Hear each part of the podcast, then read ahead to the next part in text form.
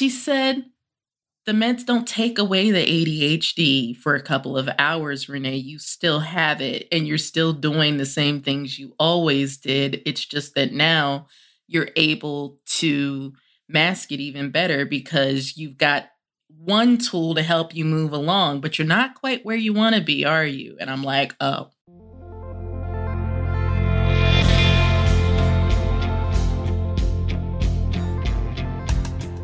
From the Understood Podcast Network, this is ADHD Aha, a podcast where people share the moment when it finally clicked that they or someone they know has ADHD. My name is Laura Key. I'm the editorial director here at Understood. And as someone who's had my own ADHD aha moment, I'll be your host.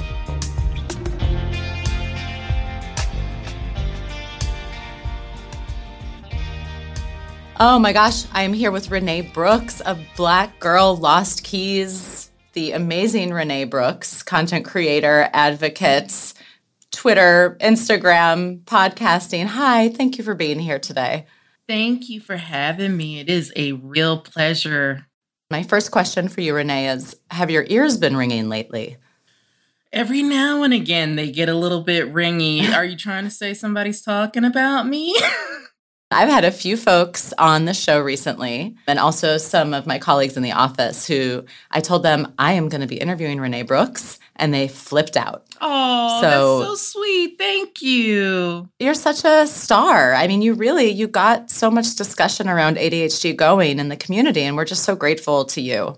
I am grateful to be here. I'm grateful. It's it's really been gratifying. It's been a long eight years of work now. So it's beautiful to see the direction that the conversation's moving in. As you know, the community's changed wildly over the mm-hmm. past decade. So it is a completely different landscape we're dealing with. So, like, we've got the growing pains, but I think we're headed in a positive direction. Right. I mean, you are such a pioneer in this conversation as a woman with ADHD, in particular as a Black woman with ADHD. When you first started, you know, speaking up about ADHD, I think, you know, after your third diagnosis, which we'll get to, what were the most important messages for you to get out there?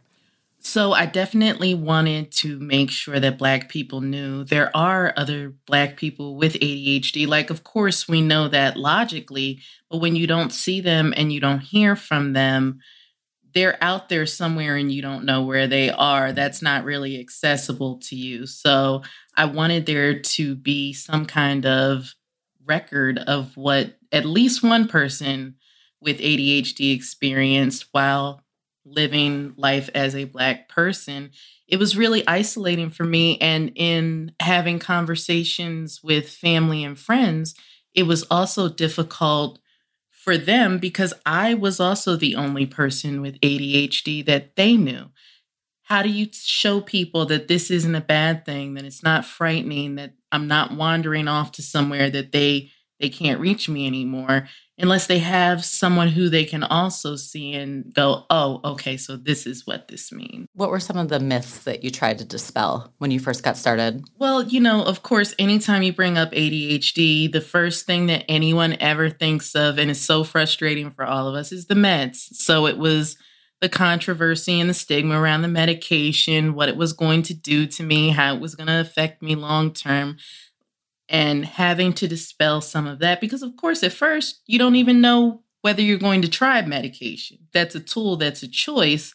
So this shouldn't even be the first thing that people think of when they think of ADHD but it so often is. So it was the stigma around the meds. It was the stigma around dealing with any kind of mental health stuff as a black person can pull you into a place of danger because we know people who were committed against their will, who've been mm-hmm. experimented on by the medical system, who've had their children taken away. So to open up an inquiry into one's own mental health is also to invite the opinions of professionals who may not be culturally competent enough to understand what they're seeing and find something sinister in it and use that to penalize the person. So you're taking a risk when you're treating your mental health. I know you mentioned earlier a lot of growth in terms of the conversation and in the community itself. What about around those two particular myths or the stigma that you brought up? You talked about meds and you talked about mental health and perception in the Black community. Has that evolved, do you think? Or are we still, where are we? I've not seen the conversation with meds shift as much as I would like to, but I think that's everyone's burden to bear. Mm-hmm. We're all pulling that along. I think anytime there's something to sensationalize on a topic, that is what people are going to initially grab for. So maybe that'll always be a thing. I hope it's not. I hope one day someone can just make a decision about their medication or to not medicate without feeling like they're joining in some huge discourse that maybe they don't feel like they can identify with. But mm-hmm. as far as the conversation around being diagnosed with ADHD by the different ways that it affects you when you're a woman, when you're a person of color, that conversation, I could not have asked for anything more. I really feel like there are so many new perspectives. There's so much more information. The accuracy of the information is not always perfect, but is anyone's perfect when they're starting off? We just, we're growing as a community, and I'm glad to see the directions that we're shifting in. Yeah, I completely agree with both of those. I would love to see the meds conversation evolve more. I think, in particular, with the medication shortages that have been happening, the vitriol around medication is just, it's just nasty. And as someone who takes ADHD stimulant medication, the, the battle every month of just getting your prescription filled is just brutal. For those of our listeners who don't know, you were diagnosed three times with ADHD. I was. At age seven, age 11, and yep. then at 25. So let can we start at 25 actually? And then I want to go backwards. How does that sound? 25 is my favorite because I think it says something that when I finally was able to make the decision for myself, I chose treatment but also uh, so like okay we're gonna stay at 25 because you saw i was about to jump into the past you know right what? away, but you, you do you. You tell the story how you want to tell the story. You know what? It's such a jumbled story like all adhd stories are but like buckle up everybody. Yeah. Right i know. It's so there it was dark and stormy night. So i was seven years old.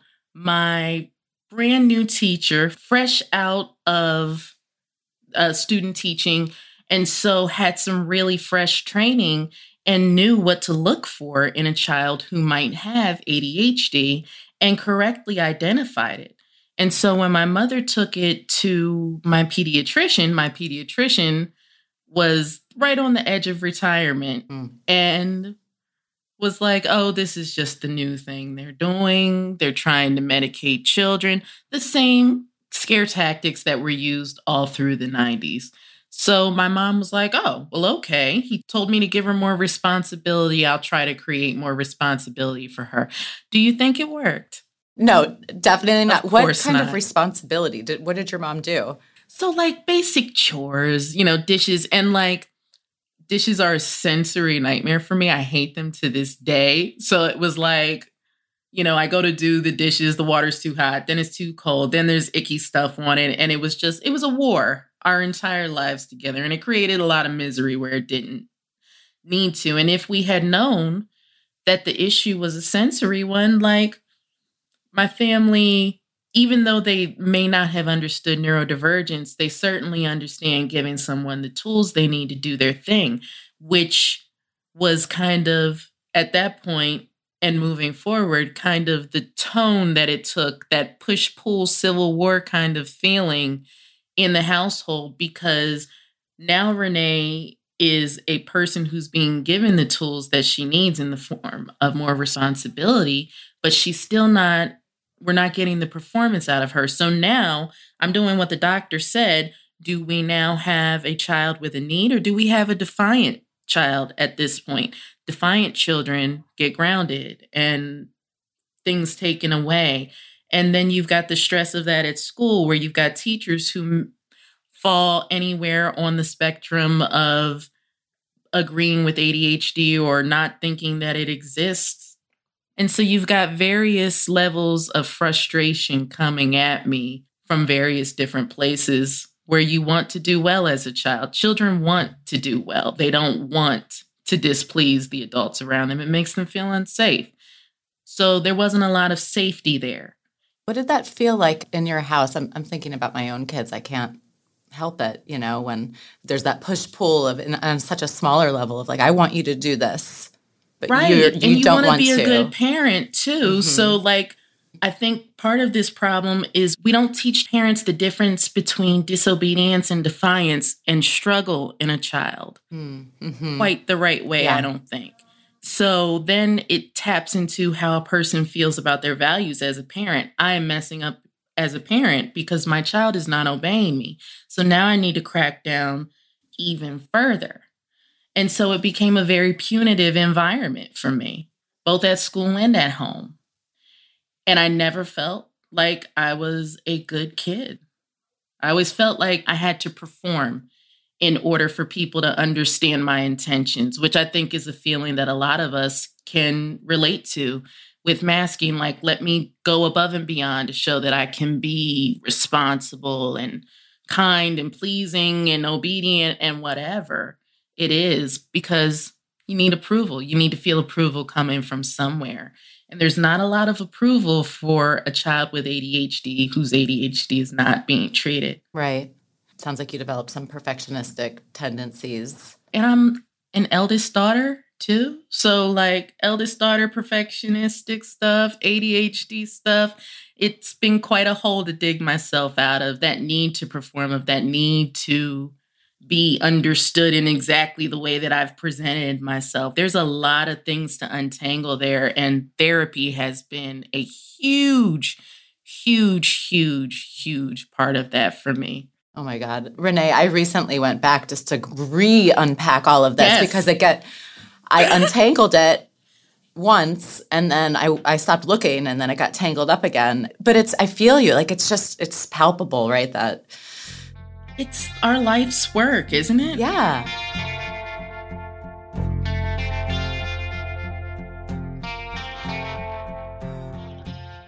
Okay, so seven diagnosed, but you're getting more responsibility. You're really thriving. I'm getting more kidding. responsibility. And then what happened that you got diagnosed again when you were 11? So I hit middle school, and like a lot of kids with ADHD, you're expected to have that executive function. My locker was crammed full of stuff. I couldn't hit any deadlines. I wasn't turning homework assignments in. I was losing things left and right. So, of course, they caught it and were like, okay, let's do something about it. And again, my mom was like, her pediatrician said, absolutely not. That's not accurate. There's nothing wrong with my child. Mm. I think the thing that's important to point out here is that neither of these times was my mother consulted before those conversations began, before yeah. any of that kind of testing or evaluation took place. And imagine that in conjunction with everything that you've learned about how people of color are taught when they're seeking mental health treatment.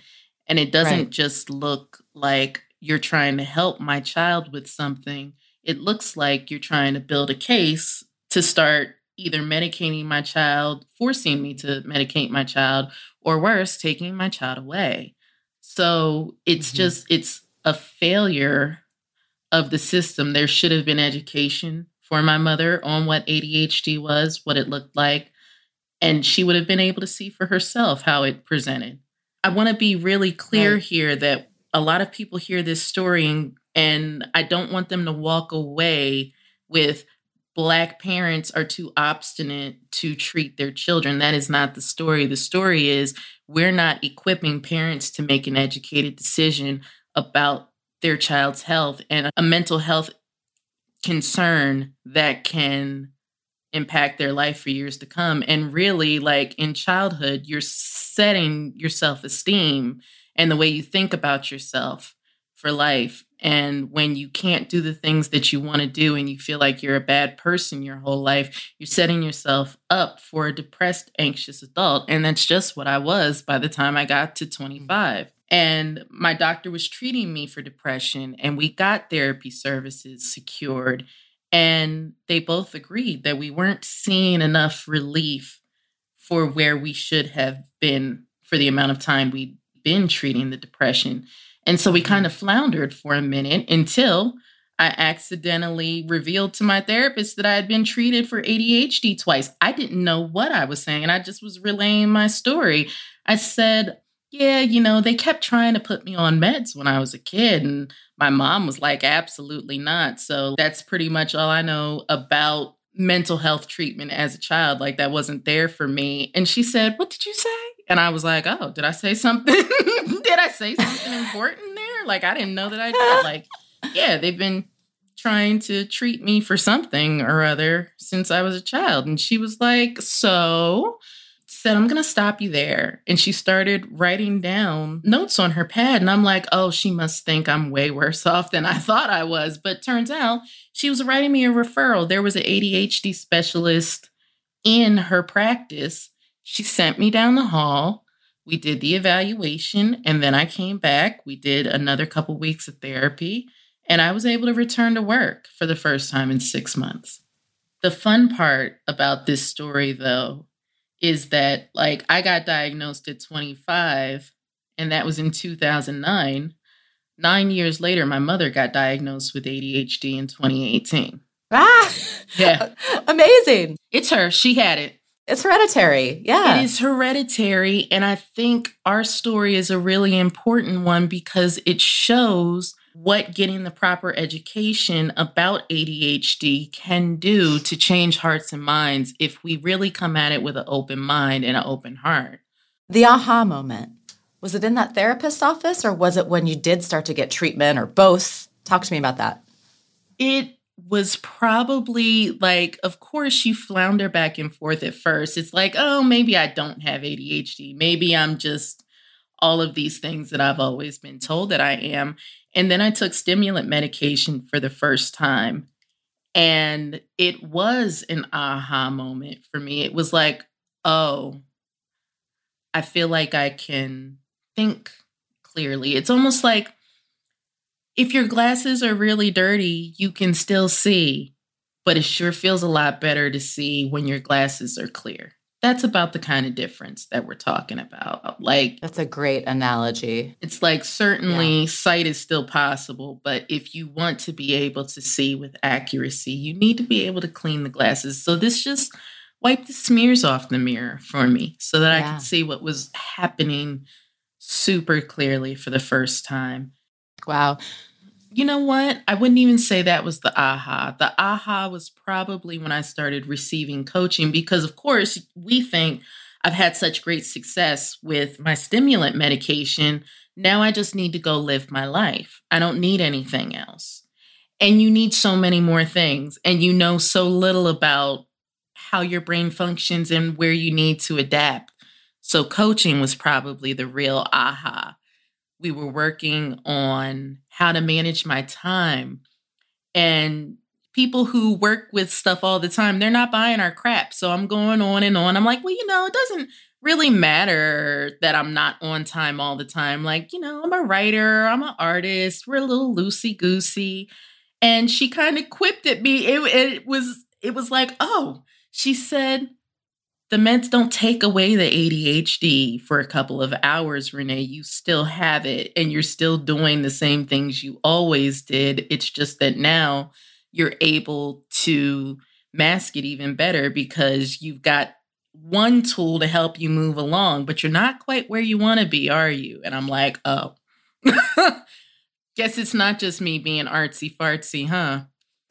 yeah, totally. And one thing that I've heard you talk about before is that you know a lot of people like to say ADHD is a superpower and I understand the sentiment of those and I appreciate the positive spin on symptoms and whatnot and I don't want to yes I don't want to poo poo any of that but at the same time no. it's no right it's not like what superpower takes you to the doctor I'm sorry. You know what I'm saying? Like it's just it's right there. The answer is right there. Like it's it doesn't have to be a superpower in order for you to gain positive experiences as a result of working with your ADHD. It doesn't mean that the way that ADHD shows up for you that are beneficial are invalid. Like you don't need it to be a superpower to take pride in who you are still. Mm-hmm. So I guess for me, whenever I hear that, it's like you're both depriving yourself of the ability to be human and raising the standard for yourself when you don't mean to, because now you're not even a regular human. Now you're a superhuman because you have a superpower. Doesn't that take grace away from you? And don't we need more grace? Wow, that is really well said. It's meant to be empowering, Yeah. and I'm all for empowering people. I just don't know if it's empowering us in a way that's going to be helpful for us long term. Because if you're super, if you're elevated, you don't need help. You don't need resources. You don't need medication. You are performing better than Mhm. other people are performing.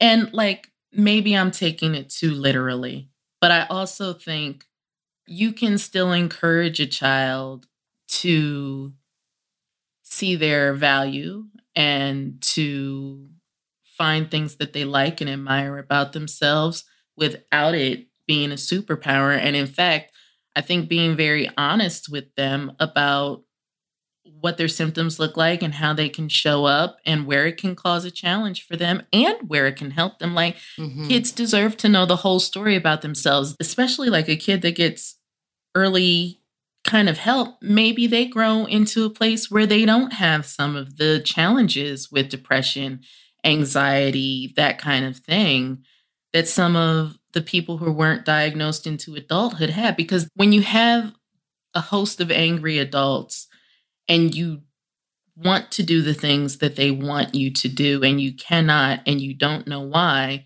you start to accept the things that they say to you about you is truth Mhm. that you're irresponsible, that you're lazy, that you're not going to amount to anything. And like, I feel for parents because these are things that parents do because they're trying to love their children and they're they're not being given what they can to really help their children in the way they want to. Because that harshness is being done from the frustration of wanting your child to be able to be all the wonderful things that you know that they can be. Right. And if we do what what you're talking about, right, René, which is let's give kids a full picture of their health, then they have more of an opportunity to say, here are the symptoms I struggle with. Going back to the superpower thing, oh, but I could hyper focus with the right tools. I have there like little areas that we could call a superpower as part of this bigger. being able to have a child in a classroom who says, okay, they're doing this. Here's what I need to do to make this work for me. Now you've got a child who's learning how to advocate for themselves when you have to step back and can't do it for them mm-hmm. anymore. Isn't that what we want? Kids who can open their mouth and say, I need this, and feel confident that they can ask for what they need and get it.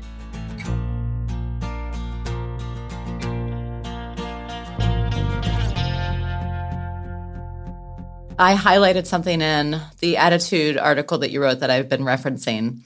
After you got diagnosed at 25, your third diagnosis, like a convert to a new religion, I told everybody about my diagnosis. Love that.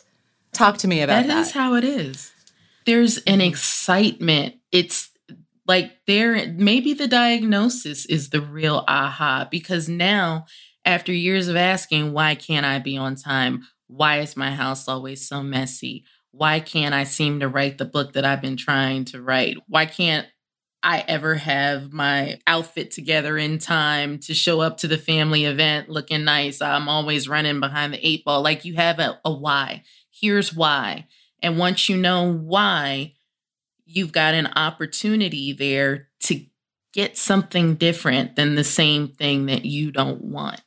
And Mhm. people with ADHD deserve to be able to affect positive change in their lives just like everyone else does. Did you get any pushback from anyone in your family? Oh, of course. The, and again, done out of love. Like, you're going to go get on these meds after we fought to keep you off. Why are you doing this?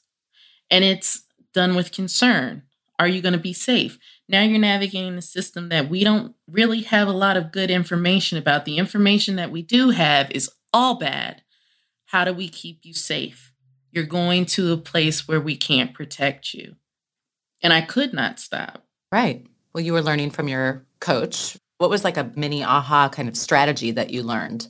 So you're going to laugh. I am a person with ADHD who was also raised by someone with undiagnosed ADHD.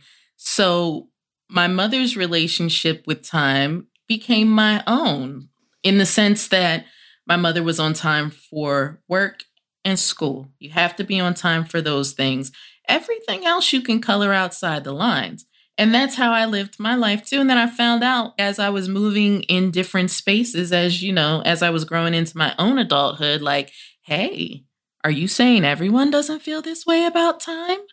Oh, wow. People really are super upset when you're like a half hour, 45 minutes late to meet with them. Like, maybe I should do mm-hmm. something about that. I did not know that I could not be on time until I was an adult. I thought I was in control of it completely. Oh, wow. I was like, oh, well, I'm choosing not to be on time. And then once I tried to start being on time, I was like, oh, I cannot wake up in the morning. I can't seem to get out of that. Like, this is. This is serious, serious issues here. Uh-huh. Got to find a way to fix it. Was the I don't like the term time blindness. I find it to be a problematic term, but the term time perception, was this something that you struggled it sounds like as a kid as well. Is that right? Absolutely and still do. Yeah. yeah. What does that feel like? Try to describe it for people who may be doubters of this. It's kind of like the landscape melts away and you're there with your activity or um, for me, if I'm concentrating really hard on something, and that world's melted away, the sun setting and rising, a timer going off, like those are things that you can see and hear that might make you alert to the fact that time is passing. But if you don't have any markers, I might not notice for quite some time what time it is if I don't have any real reason mm. to hmm. know. And does it always feel like it makes time go faster, or is it sometimes the opposite?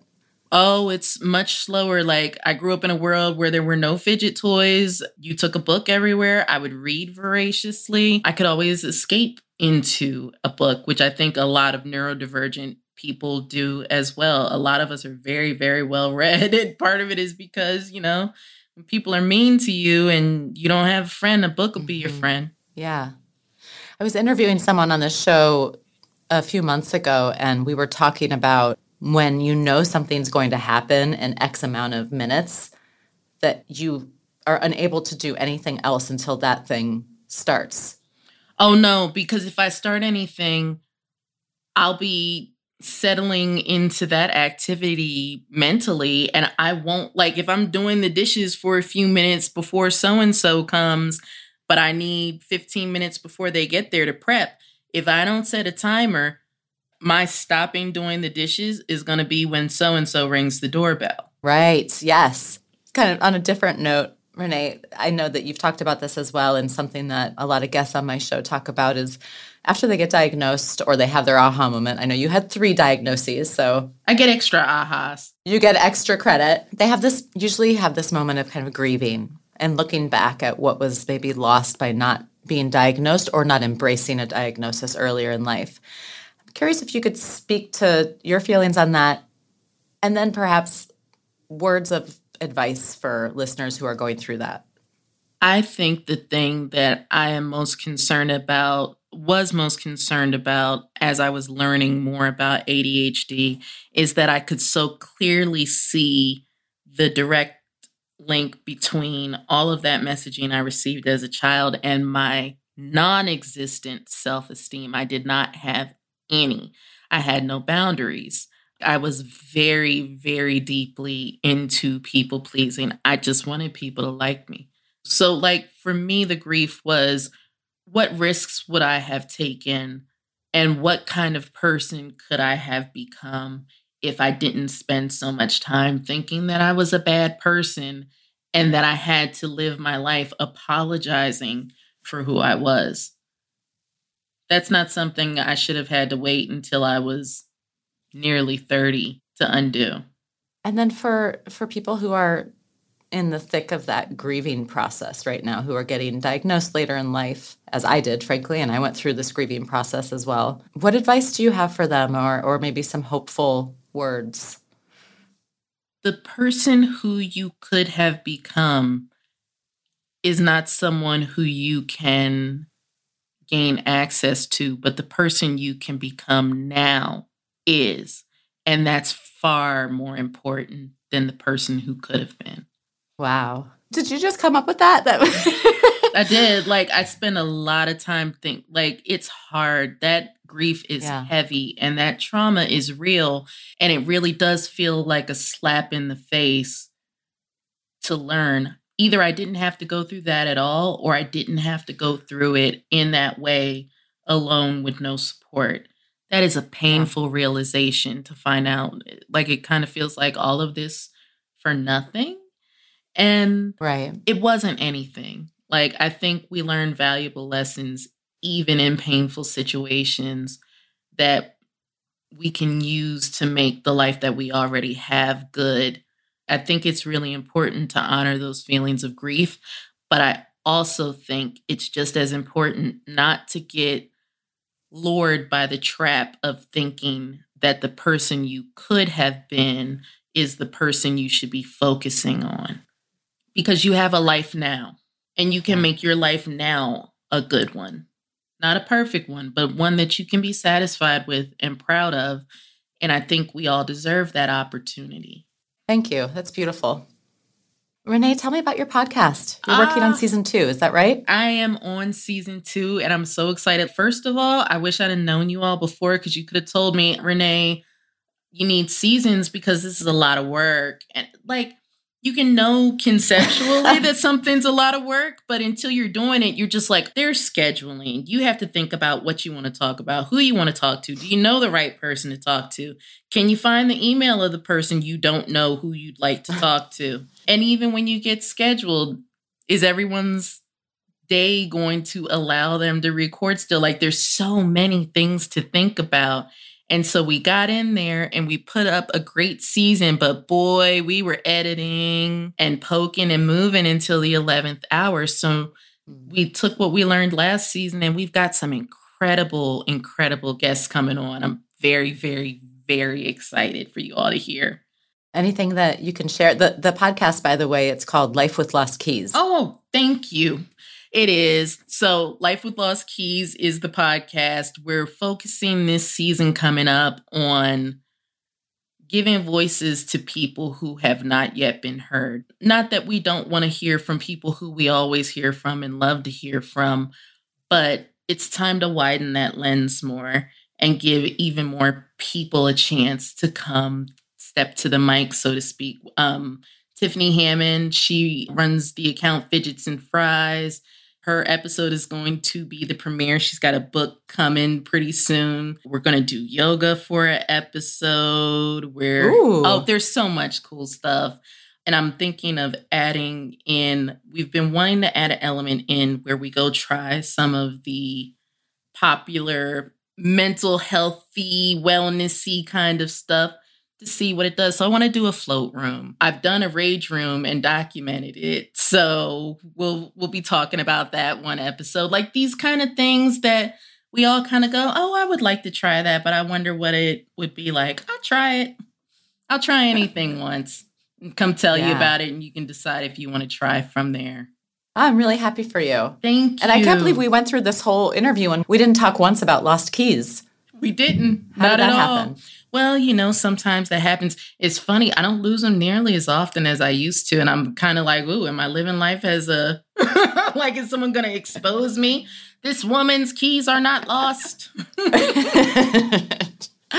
René Brooks, it has been so great to talk with you today. I'm so grateful that you came on the show. Likewise. Thank you very much for having me. It was a pleasure. I love what you all are doing, and I can't wait to listen to more.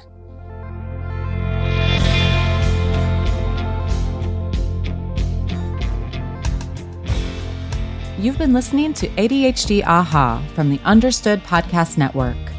If you want to share your own aha moment, email us at ADHDAha at understood.org. I'd love to hear from you. If you want to learn more about the topics we covered today, check out the show notes for this episode. We include more resources as well as links to anything we mentioned in the episode. Understood is a nonprofit organization dedicated to helping people who learn and think differently discover their potential and thrive. We have no affiliation with pharmaceutical companies. Learn more at understood.org slash mission. ADHD AHA is produced by Jessamine Molly. Say hi, Jessamine. Hi, everyone. Brianna Barry is our production director. Our theme music was written by Justin D. Wright, who also mixes the show. For the Understood Podcast Network, Scott Cocchiere is our creative director, Seth Melnick is our executive producer, and I'm your host, Laura Key. Thanks so much for listening.